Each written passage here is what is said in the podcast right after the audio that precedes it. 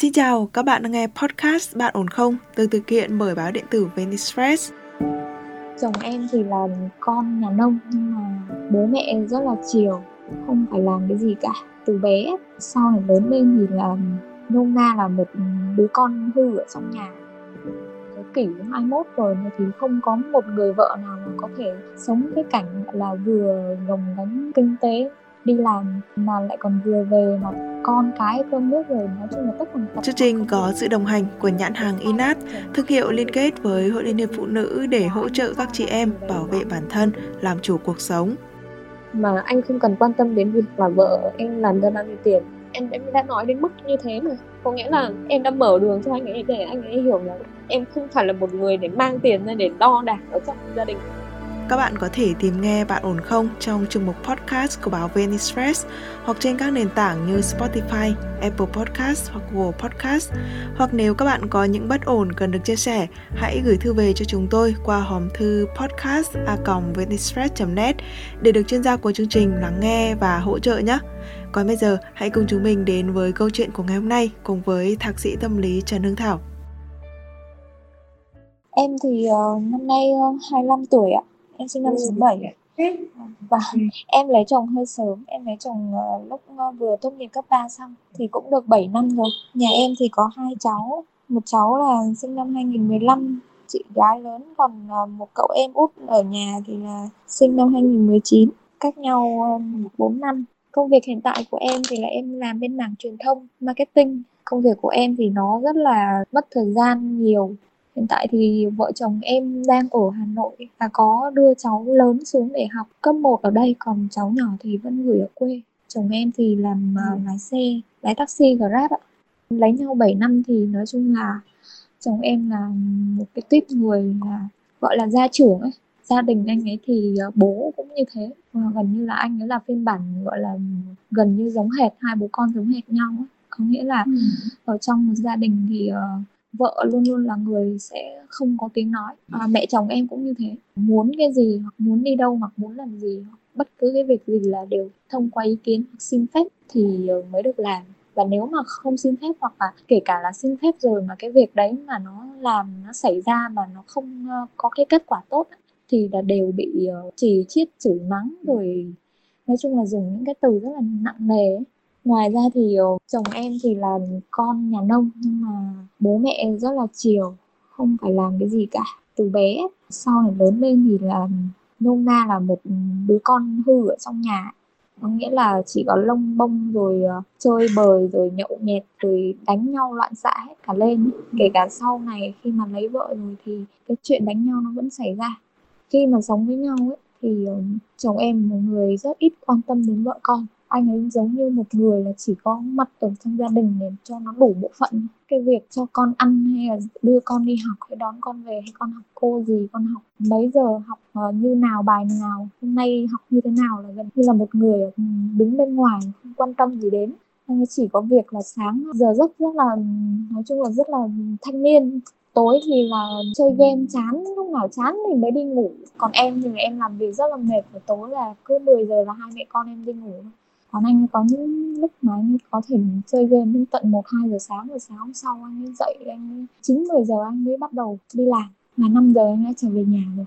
Và về nhà thì anh ấy cũng không hề động đến việc cơm nước hay là tắm rửa cho con hay là bất cứ cái việc nhà gì. Anh ấy tiếp tục ngồi trên ghế sofa và anh chơi game đến lúc nào mà bưng sẵn cơm dọn lên thì anh ấy ăn. Thì bọn em đã cãi nhau rất nhiều về cái vấn đề việc nhà và vấn đề đi làm. Bản thân em thì mong muốn là thế kỷ 21 rồi nói chung là thời đại 4.0 rồi thì không có một người vợ nào mà có thể sống cái cảnh là vừa gồng gánh kinh tế đi làm mà lại còn vừa về mà con cái cơm nước rồi. Nói chung là tất tần tật mọi công việc trong nhà là đều đến tay và chồng không can thiệp bất kỳ cái việc gì và và anh ấy cho là điều đấy của anh ấy là đúng thì là bọn em cãi nhau rất là nhiều.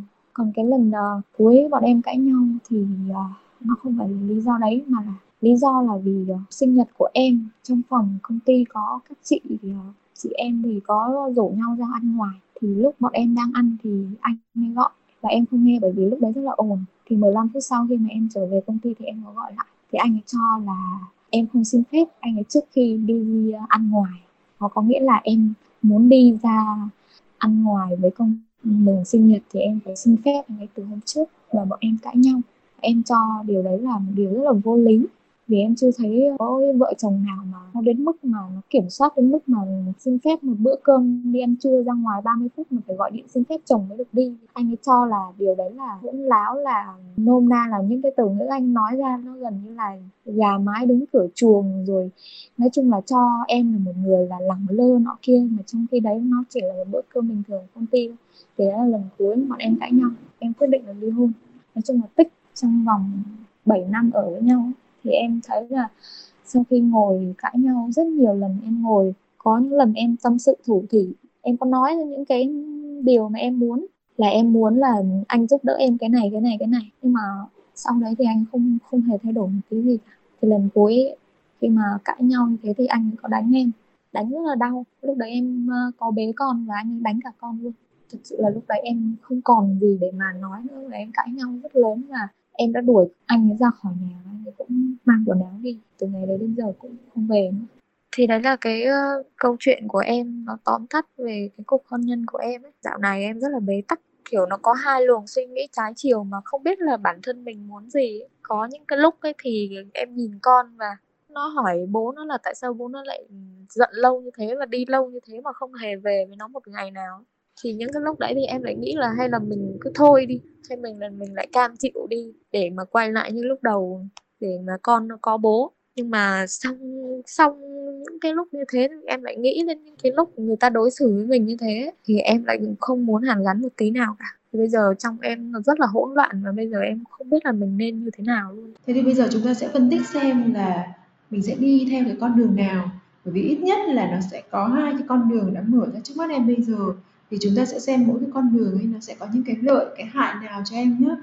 Bây giờ này, cái việc ở lại với người chồng này thì nó có lợi gì và nó có hại gì?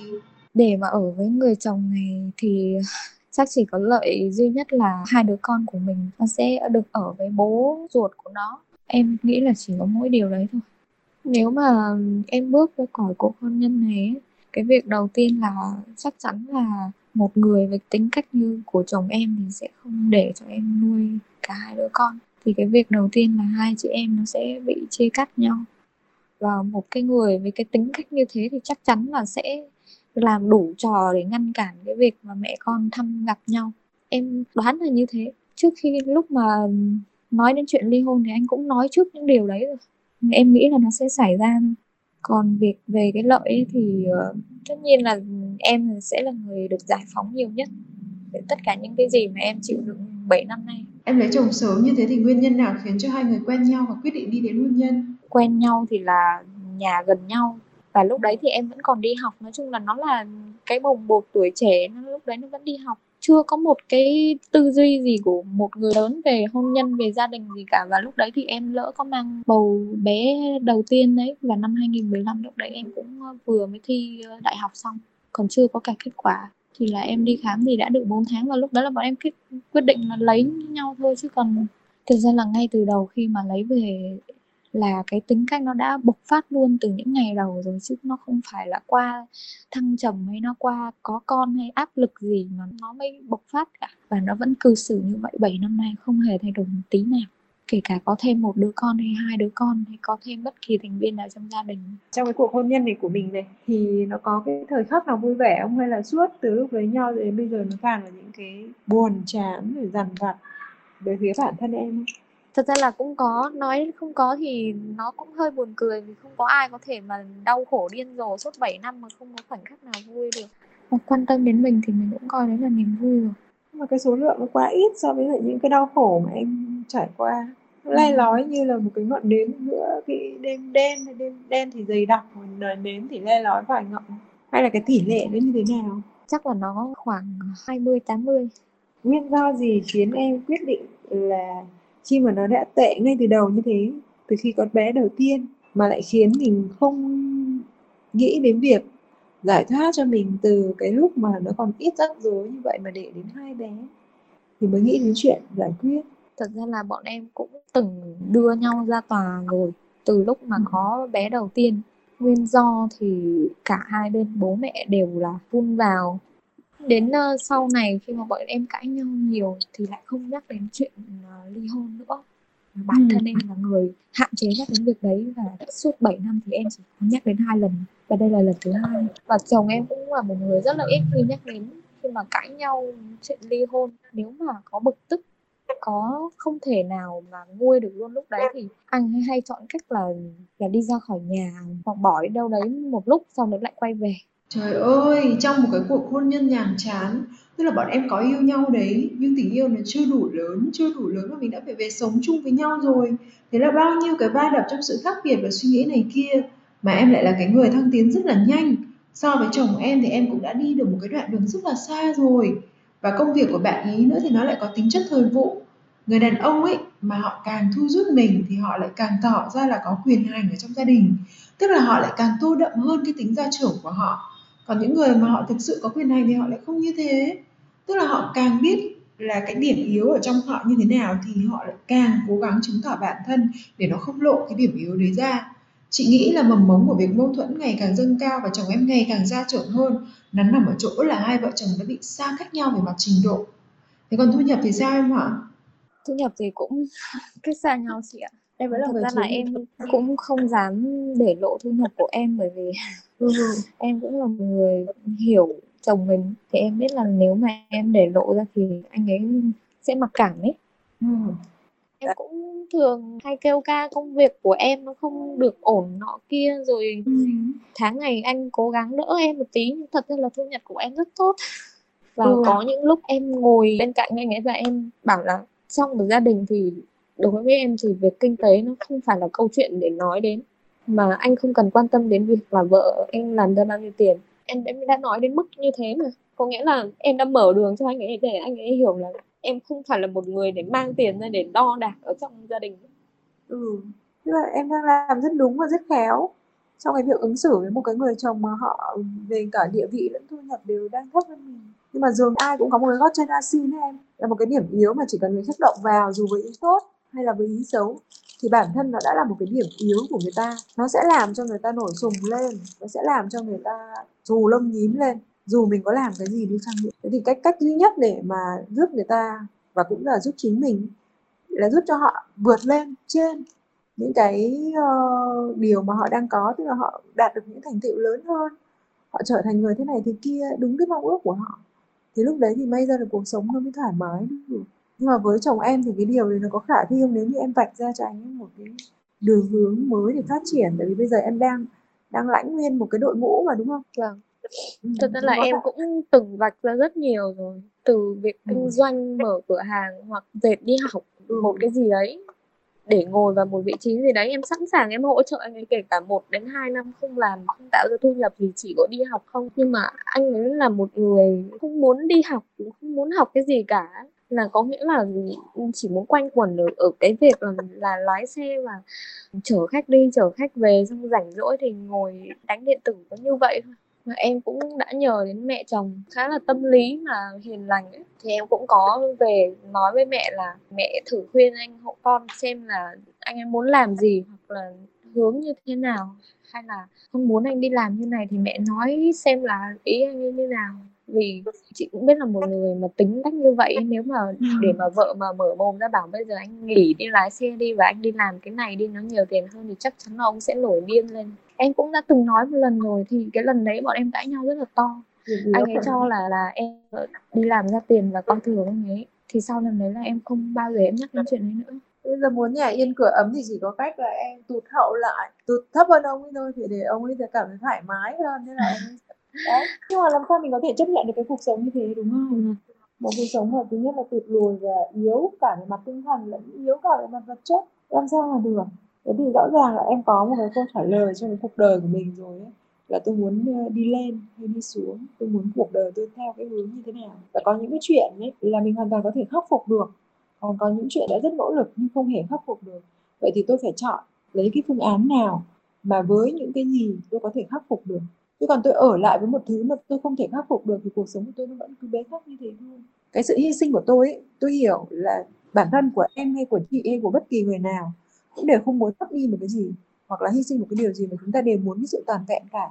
Nhưng không được em ạ. Một cái người phụ nữ thành đạt về mặt sự nghiệp thì bù lại thì gia đình của họ họ phải cực kỳ nỗ lực như thế nào, hoặc là phải có một cái người cực kỳ ăn ý với mình thì họ mới giữ được một cái gia đình nó cân bằng.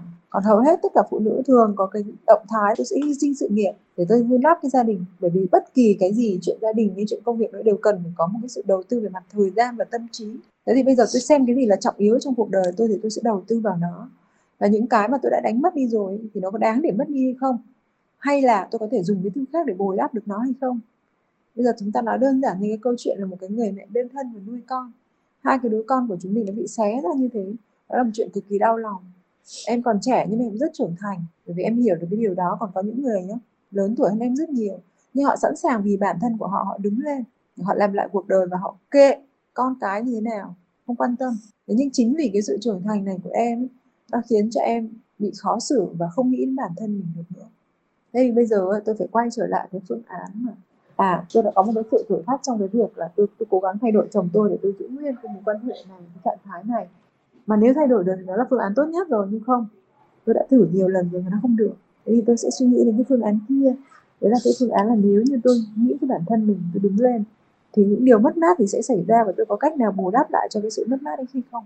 Em thì ý định của em rất là mong muốn nuôi hai bé. Và em cũng có tích lũy rồi. Mà kiểu con mình lớn quá rồi nó không có thể nào mà dành về phía mẹ được. Ví dụ mà con còn đang nhỏ cơ thì còn có khả năng là dành về cho mẹ nuôi được. Bé nhà em thì một bé là năm nay lên lớp 2 và một bé thì là 3 tuổi rưỡi. Đấy nó đều vượt hết qua cái tuổi mà để được ở chắc chắn với mẹ rồi. Nếu như anh kia anh cũng chứng minh được tôi có nguồn thu nhập thế này thế kia thì nó lại khác cái câu chuyện nuôi dưỡng này nó sẽ còn phụ thuộc vào hai bên gia đình nữa chứ không thể chỉ phụ thuộc vào hai người gia đình uh, thực ra là cả hai gia đình nhà em đều không ổn ờ. bọn em lấy nhau thì đều là tự lực gánh sinh hết rồi. chứ còn hai gia đình thì đều không ổn cả ở ờ, bố mẹ chồng thì là nông dân chính hiệu trong nhà 10 triệu đã là to rồi thì ừ. không thể nào mà có cái gì gọi là nó ổn cả còn bố mẹ đẻ em thì ly hôn rồi. Hiện tại thì mẹ em ờ, đang ở với chị gái em còn bố em thì đã lấy vợ khác rồi. Thì cũng đã có một gia đình khác nhưng mà không có con riêng rồi bố em và vợ hai thì kinh tế khá là ổn. Còn mẹ em hiện tại thì là chỉ có ở nhà trông con cho em và chăm sóc chị gái em đang bầu. Bố em và vợ sau của bố em có quan tâm yêu thương gì em không? Có giúp đỡ được gì em không? Thật ra là em chưa bao giờ em phải nhờ đến bố em nên là em cũng không không biết được là nếu có nhờ đến thì ông bà có sẽ giúp được mình cái gì. Vì từ trước đến nay là vợ chồng em đều nhờ bên nội. Ừ. còn bên ngoại thì có ít có đụng đến. Và chỉ có từ khi mà bé lớn nhà em xuống đây học thì em, mẹ em mới bắt đầu ở đây và trông uh, bé lớn. Thì cháu mới học có một năm ở đây thôi. Năm nay mới sang năm thứ hai. Nhưng mà cũng không phải là quyền cao chức trọng gì để vâng, mà có thể tham gia vào cái cuộc chiến này. Vâng. thế thì rõ ràng cái cuộc chiến này chỉ có một mình em thôi em không nhờ được ai cả và nhà bên kia cũng thế. Nhà bên kia mặc dù là có bố có mẹ đấy thế nhưng mà chị nghĩ là với cái tầm hiểu biết và cái sự uh, suy tính của hai ông bà thì hai ông bà cũng không sâu xa đến mức độ là sẽ hỗ trợ được đằng sau con trai để mà chiếm cháu về hoặc là hãm hại gì em cả. Đối với ông bà thì vợ chồng em mà ở nhau thì con cái là tự lo tự quyết định với nhau ông bà không tham bạc. Nếu mà nhờ đến ông bà thì ông bà vẫn sẵn sàng là chăm cháu thôi ông bà rất là thương cháu còn nếu không khiến đến ông bà thì ông bà cũng không có nhúng tay vào để mà giành giật hay cái gì cả. Nhưng mà chỉ có vấn đề ở bố cháu là một người có cái tôi rất là cao. Tức là sau khi mà nghe em nói như vậy về cái hoàn cảnh, chị cảm thấy yên tâm cho em hơn rất là nhiều. Bởi vì về mặt lợi thế, về sự hiểu biết cũng như là về pháp luật mình hoàn toàn có thể nắm cửa trên người ta em cần có cái sự tư vấn của luật sư, chị hiểu là mình phải chuẩn bị cho, suy nghĩ cho cái à, trường hợp xấu nhất nhưng rõ ràng. Khi mà suy xét đến hoàn cảnh và đến tất cả những cái lợi thế mình có thì em đang ở tuổi trên đây là chị mình nghĩ đến cái chuyện là em quyết tâm sẽ đứng lên rời đi và tôi ra đi thì tôi mang theo hai đứa con một cách hiên ngang bằng luật pháp. Tôi làm hoàn toàn những điều đúng, tôi không có cái gì mà khuất tất ở trong đấy chưa nữa thế còn trường hợp lại tôi đã thử rất nhiều cách để cải tạo rồi. Chẳng ai muốn là một cái ngôi nhà xây lên mà mình đi mình đập cả. Thế nhưng mà chị có cảm giác là cái phương án sửa chữa của mình, phương án cải tạo của mình nó thực ra mà nói thì nó đi vào ngõ cụt rồi tại vì có những người đàn ông mình không cải tạo được em. Ừ. có những người đàn ông họ sẵn sàng có thể cải tạo được. Nhưng thông qua câu chuyện mà em kể chị thấy em đã dùng rất nhiều phương pháp và rất nhiều cách thức nó khéo léo ghê gớm lắm rồi. Cứng rắn cũng có mềm dẻo cũng có đúng không? Nhờ đến người thân cũng có. Tức là tất cả những cái phương pháp có thể mà các bạn nữ khác không làm được hoặc là chị đã khuyên các bạn là à bây giờ nếu như mà mình chưa thử cách này thì mình thử đi thì em đã đều thử hết rồi. Và nó đều không có hiệu quả với chồng em. Thì đúng là trên đời này nó có những người đàn ông với sức ì nó khủng khiếp như vậy ấy. mình không có cách nào cải tạo được họ cả. Thế thì chỉ có một cái cách duy nhất đấy là tôi tạo cho họ một cái sự chấn động. Họ cảm thấy là nếu như ta không thay đổi cuộc đời ta chấm hết. Ta sẽ mất hết tất cả mọi thứ thì lúc đấy may ra họ có thể thay đổi. Một sự kiên quyết rời đi của ba mẹ con chẳng hạn. Tức là mình không có phải ly hôn nhé mình tách thử ra và mình kiên quyết là nếu anh không thay đổi tôi sẽ không trở về. Tôi sẽ ly thân như thế nào đấy. Ba mẹ con rời đi em phải chuẩn bị tất cả mọi việc thật kỹ càng và phải để đối phương bất ngờ. Chứ còn trước khi rời đi mà em cứ Ê, tôi sắp đi nha. Tôi đi nè. Để nó biết là nó ngăn chặn mình lên mình đâu có làm được. Bây giờ mẹ hai mẹ con đang ở với nhau và anh ta là người chủ động ly thân và không về rồi chứ không phải là em là người chủ động nữa. Nhưng mà cả đứa lớn và đứa bé mà anh chẳng hỏi một câu nào. À, đây là những cái bằng chứng rất là quý giá. Nếu như em không muốn hàn gắn cuộc hôn nhân này nữa thì đây chính là bằng chứng về lợi thế cho em ấy. Tại vì bố nó không có hề quan tâm nó cho nên dành nuôi con để làm gì trong khi bố không hề quan tâm. Còn tôi quan tâm rất nhiều. Tôi chăm sóc đầy đủ cho con chu cấp đầy đủ cho con. Ừ. tôi mới là cái người yêu thương bé và có khả năng nuôi dưỡng bé này. Em phải chứng minh được tất cả những cái điều đó. Cái này em thể tư vấn với luật sư họ sẽ chỉ cho em cái đường đi nước bước cụ thể. Nhưng với cái kinh nghiệm của chị về cái việc mà để nuôi được con hay không hay là có lợi thế trong cái việc dành con hay không? Nó chính là ở những cái điểm như thế đấy em. Tôi gửi tiền này tôi quan tâm chăm sóc con này em về thăm bé thế nào? À, em về thường xuyên ạ. Hầu như tuần nào cũng đi xe buýt hai mẹ con về còn ừ. còn bố nó thì uh, thỉnh thoảng thì đưa cả hai mẹ con về. Hầu như là em đi xe buýt. Thế thì tất cả những cái này là lợi thế nếu như mà em muốn ngừng cái cuộc hôn nhân này lại. Thật ra là cái tuổi của em lúc nãy chị nói em quá trẻ luôn em quá trẻ để bắt đầu lại tất cả mọi thứ em quá trẻ để làm cái này làm cái kia. Có những người người ta ngại bắt đầu lại vì tuổi người ta cũng hơi lớn lớn rồi. Bắt đầu lại nó ngại nó mất thời gian quá ngại. Thôi tạm vậy cho xong. Và cầu mong một cái sự thay đổi từ trên trời rơi xuống. Nhưng trên đời này không có cái gì từ trên trời rơi xuống em ạ. Đặc biệt là một sự thay đổi của người khác. Còn người khác là vì mong muốn của người khác cho nên mình giống như là một cái hòn đá tảng mình phải đẩy nó. Mình cong lưng mình đẩy nó. Nó nhích đi được một tí thì là tốt. Còn thường là nếu nó không nhích thì nó còn quay lại, nó đè chết mình cơ. Nó lăn ngược lại, nó đè chết mình. Con người chúng mình, thường là bỏ dễ à bỏ khó tìm tìm dễ. Thì mấy cái người mà bị sức ì như vậy họ cũng thế, họ sẽ bỏ cái khó để họ tìm cái dễ. Cái phương án nào là dễ với họ? Em nói là chồng em tuy gia trưởng, tuy hẳn thù quyết tâm như vậy, nhưng nếu gặp phải cái gì khó, chị tin rằng anh ta sẽ bỏ, không theo được vì cái sức ì của anh ta lớn như thế cơ mà. Còn nếu như mà anh ta vùng lên, anh ta quyết tâm, anh ta thế này thế kia, thì đó là một cái sự thay đổi. Và cái sự thay đổi này nó có thể đánh thức một cái điều gì đó trong con người của anh ta. Khi mà anh ta rơi vào một cuộc chiến anh ta hoàn toàn thay đổi, như vậy anh ta có thể trở thành một con người khác. Và lúc đấy thì chúng ta sẽ xem xét lại khả năng là khi mà anh khác như vậy, thì chúng ta có có có tiếp tục được với nhau hay không. Nhưng, mọi thứ nó đều cần hành động.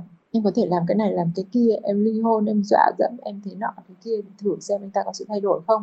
Hoặc là thử xem là nếu như tôi làm như vậy thật, thì anh ta sẽ có cái sự ứng phó như thế nào nếu anh ta buông tay thì thôi mình vẫn có được hai đứa bé và mình có cả một cuộc đời phía trước. Và nếu như cái hòn đá tảng nó nhúc nhích và nó lột xác nó thay đổi hay quá. Chúng ta lại thử lại với nhau một lần nữa xem thế nào. Em có cảm nhận được một tí nào tình yêu của chồng với mình không? Cũng có chị ạ. Nếu mà lúc nào cũng như cái hòn đá như thế thì thật sự là em chắc bị điên rồi mới ở được 7 năm. Nhưng mà ít hơn rất nhiều so với cái sự tỉ lại cái sự lười nhác gia trưởng những cái đấy nó lấp hết cả tình yêu đi rồi. Đấy cho cho anh ta một cơ hội xem cho chính bản thân mình cơ hội để thúc đẩy đến một cái sự lựa chọn rõ ràng nó nhanh hơn. Còn bây giờ nếu như em vẫn không làm gì em vẫn suy nghĩ là ờ, tôi sẽ thế nào tôi không chịu đựng được nhưng mà anh ta vẫn còn được cái này được cái kia thì em sẽ mãi mãi mắc kẹt đúng cái vị trí này. Có thể ngày hôm nay em nói với chị là chị em không chịu được nữa. Thế nhưng ngày mai khi bình tĩnh lại em là thôi sợ quá thôi mình không làm gì nữa đâu chính bản thân chúng mình cũng có cái ý nhé chứ không phải là chỉ cái người đấy thôi. Tức là mình có thể đi xa họ về cái này cái kia nhưng mình vẫn ý trong việc uh, cải thiện đời sống của chính mình. Thì người ta vẫn còn ung dung ở trong cuộc đời của mình và tiếp tục dày vò mình ấy. thực ra là mình cũng là người sai.